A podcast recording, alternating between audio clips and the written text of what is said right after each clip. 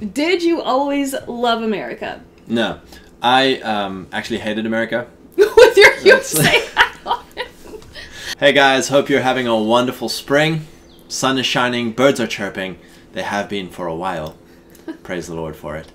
Just a reminder that Kelly has her own channel, Home with Kelly, linked below. And it's if you missed our video that we are but doing all the homemaking stuff on a separate channel. That way it can be like all the femininity stuff in one space. Uh, I've been recording a lot of videos over there, so I hope that you'll go over there and subscribe and that you like what I'm creating over there. Amen, praise God. Amen. So today's video, Scott actually doesn't know what today's video is about because I haven't told him. We were just sitting down. I'm sweating. I'm gonna ask questions that I think is interesting about Scott's life that he would never personally share. You just got so uncomfortable. okay, number one. When did you become a Christian? When I was thir- 12 or 13. So how did you grow up? um, agnostic. Uh, South Africa is pretty was pretty Christian, probably still is Christian culture. So all the government schools were very Christian in their ethos, and you would have every Wednesday you would have Sunday school. So I grew up very Christian environment.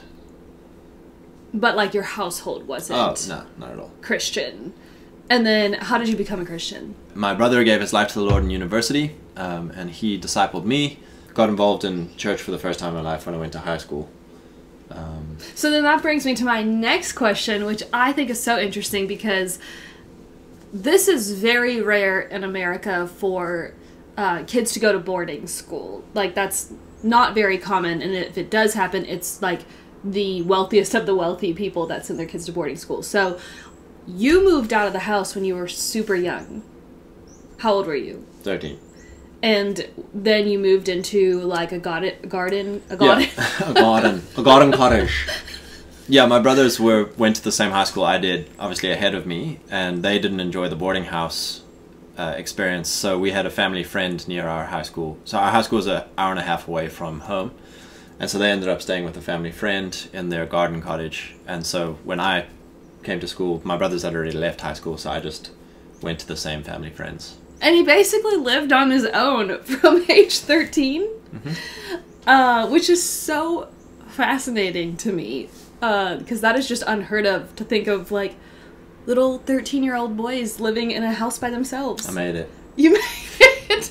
You did well. And then that ties into the whole like that's when you found your church community down there, which mm-hmm. was really good for you. And then how was schools in South Africa different from what you know of schools in America? Yeah, school in South Africa, it's. I, I mean, I don't know a single school that doesn't wear uniforms. Even private schools, public schools. Because you went to a public school. Yeah. And the, that public school was the closest public school to you? Um, probably not. Uh, just with the dynamics in South Africa, it was probably like the closest school that was suitable. Just because in South Africa, a lot of schools are run down with like terrible. Just there's no. In South Africa, unless a parents' association runs the school, the schools just fall apart. With the government can't run anything in South in South Africa. So, so um, yeah, uniforms. Everyone wears uniforms. We wore in primary school. We wore khaki shorts tucked in. You always have to have your shirt tucked in, otherwise it's a order mark. You always have to have your socks pulled up, long gray socks to the knees. And then in high school we wore uh, gray, like gray shorts, gray shirt, like And then a shirt. suit jacket, right? Yeah, suit jacket for assemblies, and then in the winter you wore long pants, white shirt with a tie. Number one is what we called it. So. And then if you were on a varsity sport, Which again, that's that is something that I just don't understand about America is this whole varsity and JV thing. I thought you called it So- varsity. Well, for you to understand it, but like first team is what we would call it. So, oh. so in South African sports, as many players as there are will play. So if you have, if there was such a thing as football in South Africa, you would have eleven guys on the first team, eleven guys on the second team, eleven guys on the third team until you ran out of guys. Like as many guys as there are, that's how many teams you would field and play against the other high schools. So. Um, Because sports is a requirement. Yeah, you have to play at least one sport every term. That's the other thing. We have four terms. You don't have a semester like, and we go from January to December, not So it's like year-round schooling Mm-hmm. Yeah. with long December holidays. Well, it's a short December holiday compared to your summer. that's true. It's like six weeks versus three months or whatever it is here. Yeah, that is true. So I think that's one really interesting thing that's way different from American schooling is the everyone is required to play sports. So then what about people who aren't athletic? What do they do? They play for the nicotine ninth team. um, yeah, you just and it, it's really fun because if you're not very good at sport, you'll be with a bunch of other kids who aren't very good at sport, playing against the other bunch of kids who are not good at sports. So it's like it's at your level. You're not getting like destroyed by. Didn't you say chess counted as a sport? Yeah, chess is a sport, um, and and if you were really not into sport, you could be a scorekeeper or a um, like you could be on the setup side of the sport, you know, the Infrastructure. infrastructure side, like a manager or whatever, you know. But you had to do something with sports. Yeah, which is so interesting because the public school I went to, um, we only played, we only had gym class. That would have been our thing in freshman year, and then if you played sports, you played sports. Then that's after school, separate. But like it wasn't a requirement, which is I think normal across America. And then also you call your what do you call your grades? Uh, yeah, grade 8, 9, 10, 11, and matric. And faith is very open in the public school. Yeah, we would we would pray every assembly, say the Lord's Prayer, have a Bible reading. Pretty much, again, it's like that Christian ethos was there from. I don't know how it is today. It's probably very liberal today, but you know, 10, 15 Well- years ago, whatever it was. When, remember when I went there and you were with us when we were at our little mission Mm-hmm. base? We went to the high school and we like got in front of the freshman class or something Mm-hmm. and we prayed for all the kids. Yeah. And I don't know how normal that was shocking for me going there because I was like, this would never be allowed in public school. Is just random people come in and have an assembly where we pray for people. That doesn't happen in America.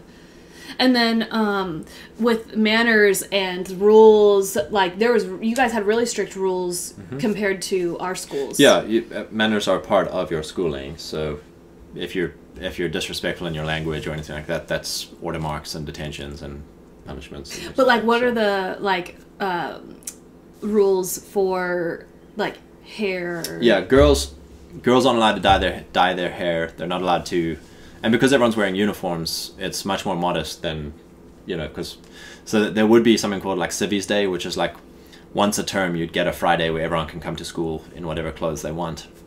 But the girls would always have rules: no bums, bellies, boobs, or backs. It's a good rule. Yeah. um, and like yeah, girls couldn't color their hair or wear makeup. Even if it was a natural color, like you said, one girl went. Yeah, one girl was blonde or was brunette, and then came back after term a different color, and they I think they gave her a detention or something like that. That's so interesting. You went and visited uh, an American middle school. Sheesh. What were your? Yeah, I I was exhausted for. Exhausted, depressed, disappointed, amazed, all the things.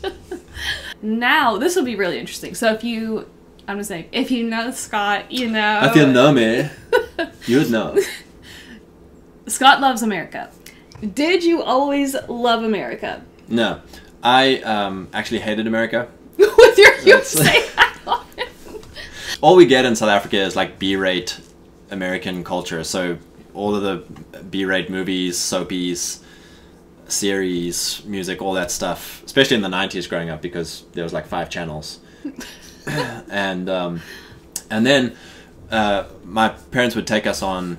Um, tours for our vacations so like we would go tour historical sites or museums or whatever and there'd always be americans anywhere we would go in the world there would be americans on the tour and americans are so loud and obnoxious at least that's what we thought is man they're, they're rude they're obnoxious um, and being an american now you understand the culture like it, w- when everybody's loud it's normal uh, but growing up in South Africa, where that British and even to an extent the Afrikaners, there's a very controlled. You know, you never show crazy excitement. You don't. You don't speak loudly. You don't shout at people. That's rude. You don't uh, act up in public or anything. You know, keep keep appearances. Keep very um, orderly and, and quiet. Whereas in America, you know, people are very friendly, very loud, very uh, Expressive. expressive.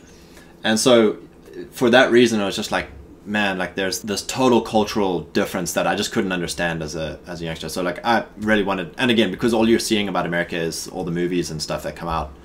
You know, you're, there's like no desire to go there or ever go there. What were some of the American TV shows or movies that you remember watching? Jag. I'd never even seen Jag. Um, I'm trying to think all the we, we had like Survivor and Jag. Like I'm trying to think of all the series we would So watch. Survivor is the one thing that you and I really have in common it's from our shared childhood. our childhood.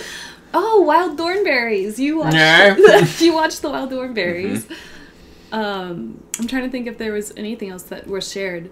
Bananas in pajamas. Bananas in pajamas. Yeah, I mean, just you know, your run of the mill series and stuff that would come out, and we'd probably be like a year or two late on that. Yeah, probably. Um, okay, so then you hated America. What changed your mind? I think after high school, I went through a lot of kind of philosophical, political rabbit holes that led me into my whole libertarian phase of life. And so, you know, really started digging into a lot of the philosophical and historical underpinnings of libertarianism, which comes back to a lot of American philosophers and, and political guys. So really started digging into the history, really enjoyed a lot of it. Did you like America before you came to America? No, so the only reason I came to America is because a friend of mine was getting married, and so I got my visa ready to, to coming to go to his wedding. But I didn't have the money to go to that wedding, so I just randomly got this visa and didn't use it. A couple years later, I was going to go backpacking for the summer. Was looking at all the options, and I still had this American visa, so I was like, well, let's go to America. I was more fascinated by it by then because I'd been digging into the history. And when was this? 2015. You came to America with very little plans. What was your plan that you had in place that you knew you were going to do? Mm-hmm. Because you were coming by yourself. Yeah. So I had I had a six month window that I was going to go backpacking. I knew I was going to land in New York and I was going to backpack all the way down the East Coast, and I would work on farms for two weeks as a way of keeping my expenses down, and then I would travel for two like just backpack around for for two weeks and do the Appalachian Trail was my main kind of thing I wanted to do.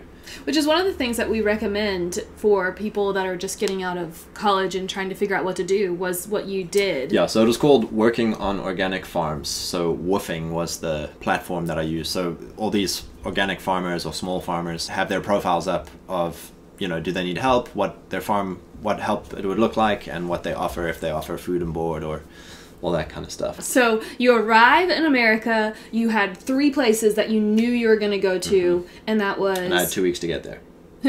but that was Virginia, North Carolina, and Georgia. Were those the three Yeah. places? Okay, so you arrived in New York. Set the scene. Yeah, arrived in New York, took the train from the airport to Penn Station, got out, walked around the block, was like, eh, this sucks. Went back down into Penn Station, and then I kind of like just looked up at the board of all the different train destinations. And I knew I had two weeks to get down to Virginia, so I thought, let me start heading in a southerly direction. So got on the train bound for Philadelphia, and basically just every train station I got off to see if there was like a backpackers hostel. Because like in Europe, if you go back, South Africa, anywhere around the the Anglosphere, really, if you go backpacking, there will be a backpackers hostel in most cities where it's really affordable. You can, you know, have a nice little safe place to stay. Not a thing in America. so I probably got off like every train station for like 10 train stations all the way down the line from New York through New Jersey. And eventually I get to the main Philadelphia station at about 6 p.m. at night. It's in the summer though, so it's still light outside. And I go to the front info desk to see if they know where there's like a, is there a YMCA? Because that in Europe a YMCA is a backpackers. Um, whereas here it's You had no idea. and so they're like, yeah, no, don't know anywhere. There's no backpackers hostel. So this guy who looks like Danny Glover comes up to me and is like, hey man, do you have a dollar? And I was like, I'll give you a dollar, but first you need to tell me where YMCA is. And he's like, oh, I know where the YMCA is. Buy my ticket. Let's go. So I buy his, I buy his ticket, and we get on the train together. So there's me and Danny Glover, not the Danny Glover, a Danny Glover lookalike. We go like half an hour on this train out to the suburbs of Germantown and we get off the train and the conductor who's letting me off you know off the train is like what is this guy doing? Like i hope you survive. And so off i get with with this guy and we we're walking through the hood. It's just a, a rundown area. He's like yeah man it's two miles up here in my neighborhood. So we're walking and we're chatting and all this stuff. And there's comes this guy across the park toward us and he's like oh man this is my dealer. I'll see you later. Wait for me up at the YMCA." So I was like, "Cool, man." And I get to the YMCA, and it was a YMCA, just not a hostel. so did you ask them? yeah, I was like, "Is there a backpackers hostel?" And they're like, "Oh yeah, around the corner, but it closed down or whatever, a motel or whatever it was." So I'm like, I'm not sticking around this area. I'm gonna gonna get mugged or something. So I go the other way to avoid Danny Glover and his friend, and I like hightailed the two miles back to the platform. Walk up the stairs onto the train platform. I'm like, it's now like seven or eight p.m. at night. It's still light out, but I'm like, there's probably no more trains left tonight. So I'm gonna. This was your first night in America. This is my first night in America. Were you like regretting? No, it's just like it is what it is. Like we're on an adventure here. Um, Did you have a plan made? no, No. my plan was I have two weeks to get to wherever in Virginia. I put my backpack down. We're up on like a platform above the neighborhood, so I put my backpack down and I'm like, I'm gonna sleep here tonight on the platform. Just make sure I don't get seen from the road. So I kind of like slunk down. And thankfully, half an hour later, the train that dropped me off came back, and it was the final train of, of the of that evening. And the same conductor sees me as I get on, and he's like, "What are you? Where are you going?" And I was like, "I'm looking for a backpackers." And he's like, "Oh, there's a backpackers hostel at the end of the line, at the in the middle of downtown, where all the museums are, where all the fun stuff is. I'll drop you right at that station." And so he takes me right to the end, drops me off. He's like, two blocks left, there it is. And it was a European style backpackers hostel. And so I spent a week in Philadelphia, did 4th of July, watched Rocky on the Rocky Steps, saw all the reenactments and the marches and the it was a wonderful week in Philadelphia. And then had a spiritual experience at William Penn's uh, memorial. What was that? So William Penn was the founder of Pennsylvania, and um, he just had a bunch of his kind of um, journal extracts and, and quotes from him on this huge big memorial kind of garden that overlooks the river. Just his kind of vision of you know trying to have a place that was heaven on earth that that honored God and uh, honored their neighbor. That was his kind of hope for Pennsylvania. That was really cool. I think that I think maybe that's where like I, I fell really fell in love with America. Of just really, I had studied the history, but now I was like in the history. Yeah. Did you go to DC on that trip? Oh yeah. And then I went to DC for a week after Philadelphia on my way down to Richmond. And then you went to Richmond, and that was what farm did you work on there? Um, it was a small cattle farm in Afton, Virginia, which was like right up against the Blue Ridge Mountains. It was really beautiful. So I would just feed the cows in the morning. I would pull weeds in the garden. I would do whatever uh, manual tasks. I'd pretty much work like five hours in the morning, four, four or five hours in the morning. And then that host was really generous. They would lend me their car, and so every afternoon I would just drive up into the Blue Ridge Mountains. It was also interesting because it was in the middle of Trump's presidential run, and pretty much That's right, because it was summer of 2015 Yeah. when he announced he was going to run. so it was great. It was a lot of fun.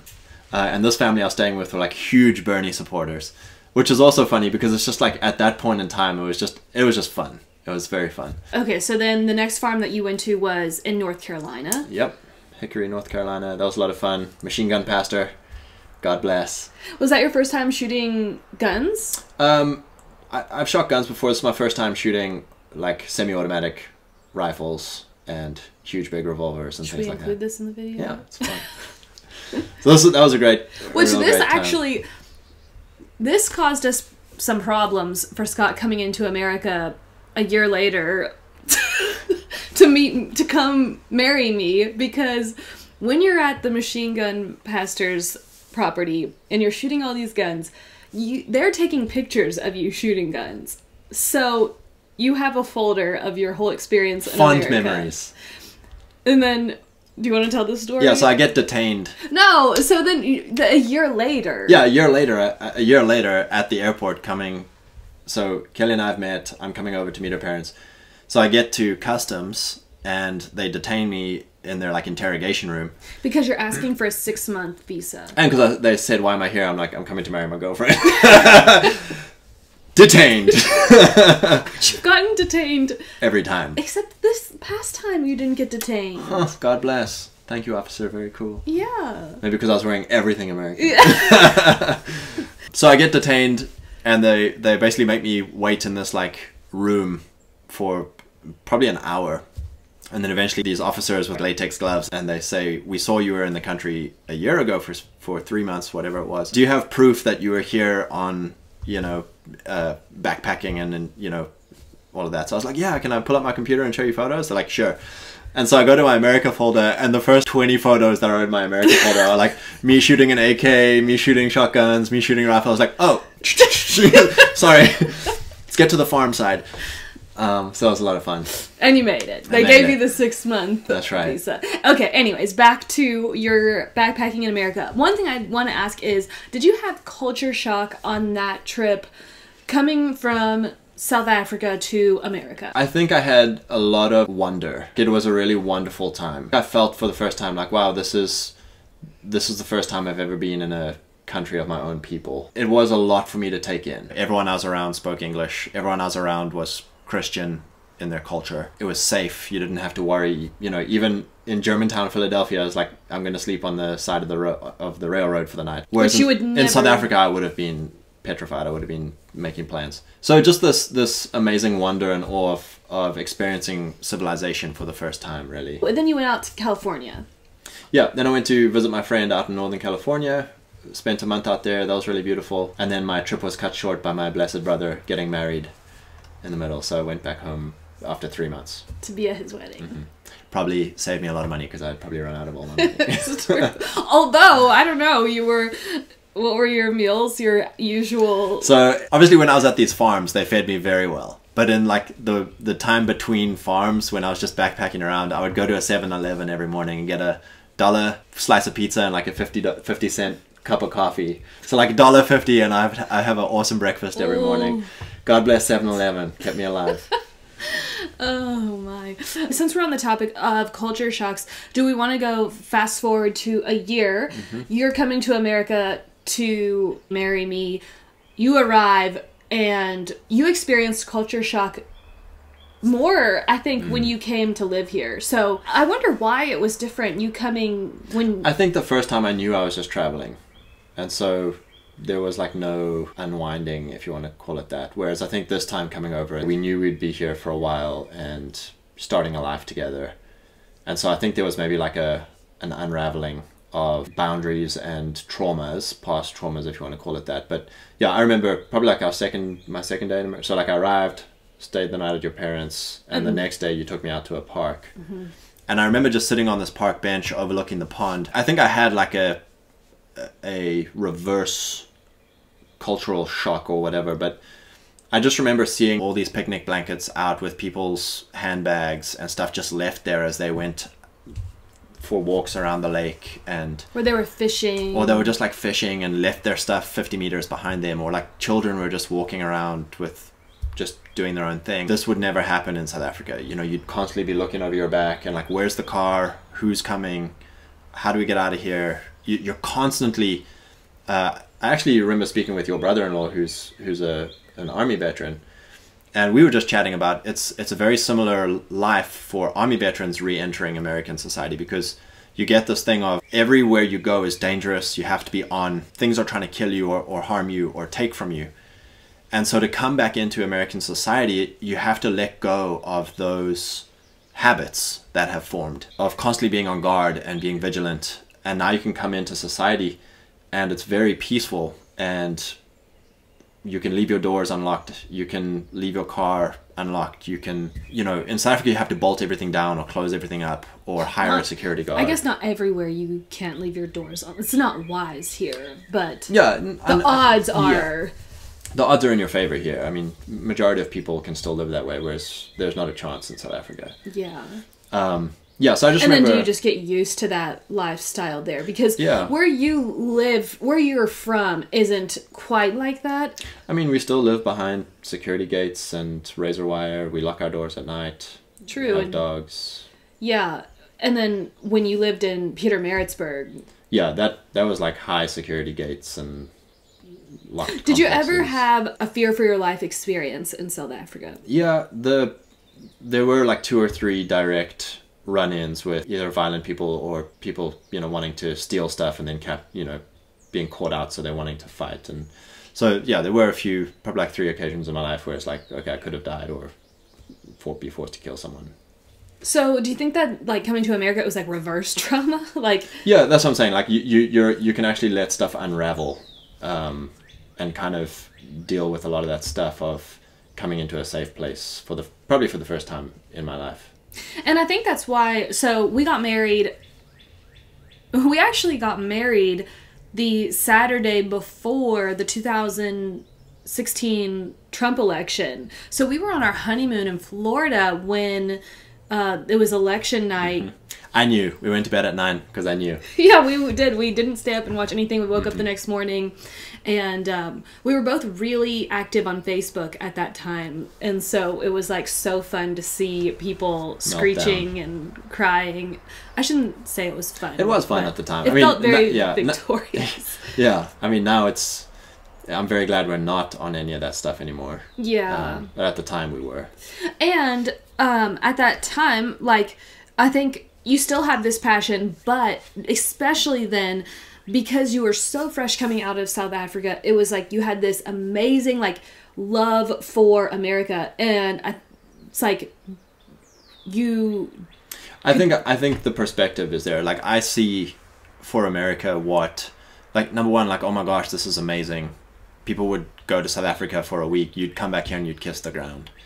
Just as far as civilization is concerned. You you take so many things for granted where you go to Africa and it's it's a life of survival and danger uh, and failure. And that's not to say you can't make a life there. There's many people who make a very good life there and, and they've built their own order into the chaos but that's they have to maintain that and it's a constant maintenance against the prevailing energy and culture of chaos whereas here it's there's there's a prevailing order and civilization and things work and you know there's a cultural christian ethos at least for where we've lived and, and have been around and so for me i see that and i'm like you cannot take this for granted the same forces which have destroyed south africa are at work here in america And in what ways are they destroying South Africa? Because it's not like they're just going out, and they are, like I was going to say, going out and killing people. They are with the South African farmers. But, like, what is the slow decline that has happened? Yeah, you know, you just get this this moral decay of people in authority who do not act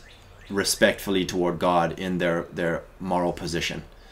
And so in South Africa, this this corruption uh, of the bureaucracy, anything that's government run, anything that's government controlled, is just a mechanism for power and money. And so that's the same forces you see here, where politics and media and culture has just become an extraction mechanism for people at the top of those hierarchies to extract wealth and power at the expense of their people and place. I think the only places where there's peace or some form of prosperity in Africa are where people can separate themselves and hide themselves from the government and enact their own hierarchies, their own space of order and infrastructure. Those are the only places that have peace or prosperity because you cannot be a part of a corrupt hierarchy and keep out the forces of corruption and destruction. You've lived basically in America now for seven years? Mm-hmm.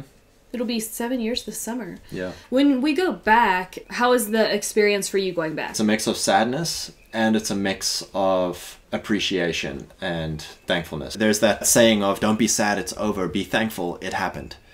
And so I'm incredibly grateful for my childhood. I'm in- incredibly grateful for the wonderful memories I had growing up in South Africa, my, my school years, after school years with, with all of my my friends and, and family, and um, that, that incredible, yeah, just being really thankful for where the Lord chose for me to, to grow up.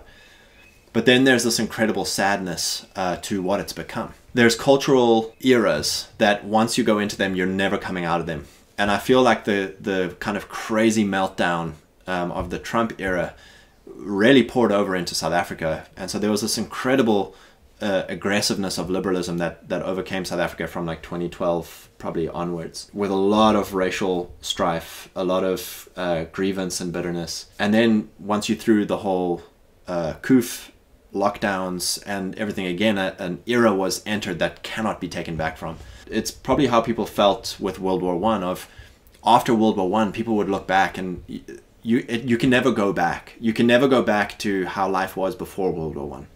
You can never go back to how life was before World War Two, or you know, there, there's all these moments. You can never go back to how life was before 9/11 mm-hmm.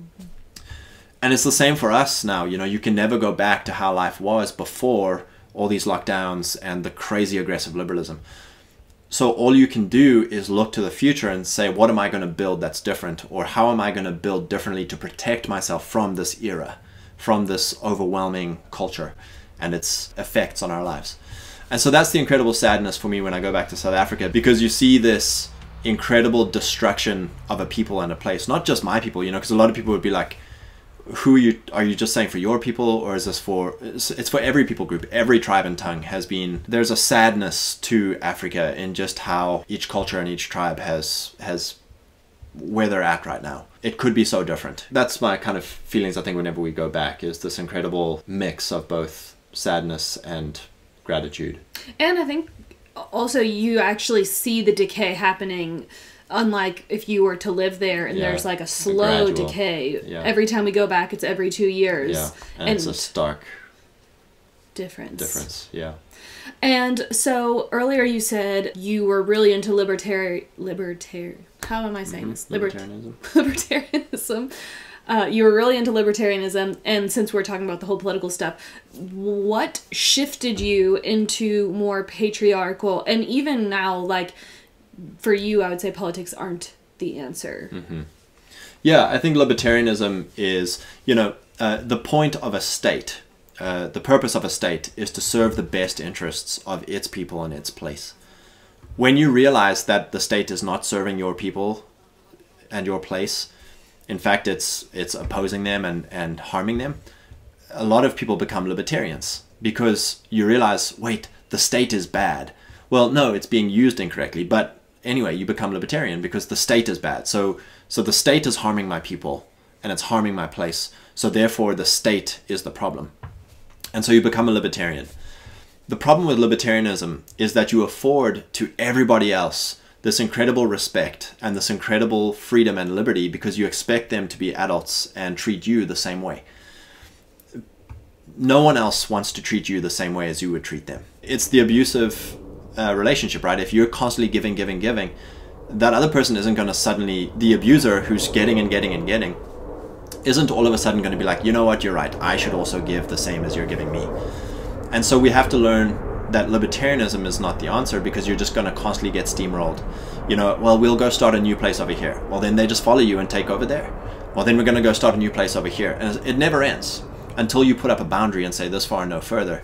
Uh, this is how we demand to have our interests met. And, and that's an incredible place of negotiation and mutual respect. A lot of abusers are offended when you say, no, you, you will not abuse us. Uh, we have our own needs and interests. They're, they're incredibly offended.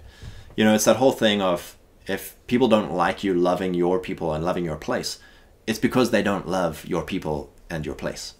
So that was kind of the the you know my five years of maybe ten years of libertarianism. It's because in South Africa you realize that this government is so against us that government must be the problem.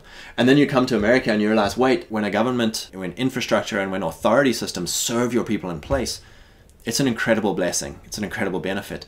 And you realize that it's a tool. And so the tool is waiting to be picked up by people who will abuse it or by people who will be a blessing to your people in your place. Government is just an inanimate tool. It's the people behind it, the people in those positions who determine whether it is used to pursue the best interests of your people in place or to pursue the best interests of other people and other places against those of your people in your place. So then the switch to patriarchy, would you say that really happened in like 2018? Yeah, probably so. And I, th- I think reading Wendell Berry really. Wendell Berry takes things from a conceptual right down to a, what can you control? The only thing you can control is your own family, your own property, your own local community, your own local economy. These are the things that you have direct patriarchal authority over, and so you can put up a boundary around them. Only once you control and steward those things well can you go up a conceptual level. A lot of people will be like, well, that sounds like libertarianism. Just you do you. And it's like, yes, but then once you've done you and got that squared away, you have to go up. You have to go to your neighbor. You have to go to your community. You have to go to your tribe. And you have to be one who looks after the best interests of your people in your place. And so this patriarchal mindset of you, you can't just let evil people be evil and just be like, well, as long as they do them and, and just leave me to do me, because that the only people that that affects is you. Everyone else is still going to do them they're just going to come and, and do it at your expense. So we're gonna stop here, but this I really enjoyed this. I think this is a lot of fun. So I'm thinking we will do a part two of this video. If you guys enjoyed it, then uh, we will carry on with the Q and A's that I ask Scott. And if you have questions, comment on this video, and I will ask them in the next one. Yeah, we hope you guys enjoyed this. Praise God. Bless you. We hope you enjoyed today's episode. You can support our channel by leaving a review on Apple Podcast, or if you would like to purchase from our shop, our website is home with Kelli, K E L L I co. We have organic rooibos that we bring in from Scott's home country of South Africa. It is a delicious, no caffeine tea, loose leaf. It is so good, iced or warm. And I also have some vintage home goods in the shop, and I make some hand bound journals, which are also available. We hope that everything that we share is an encouragement and a blessing to you and your family.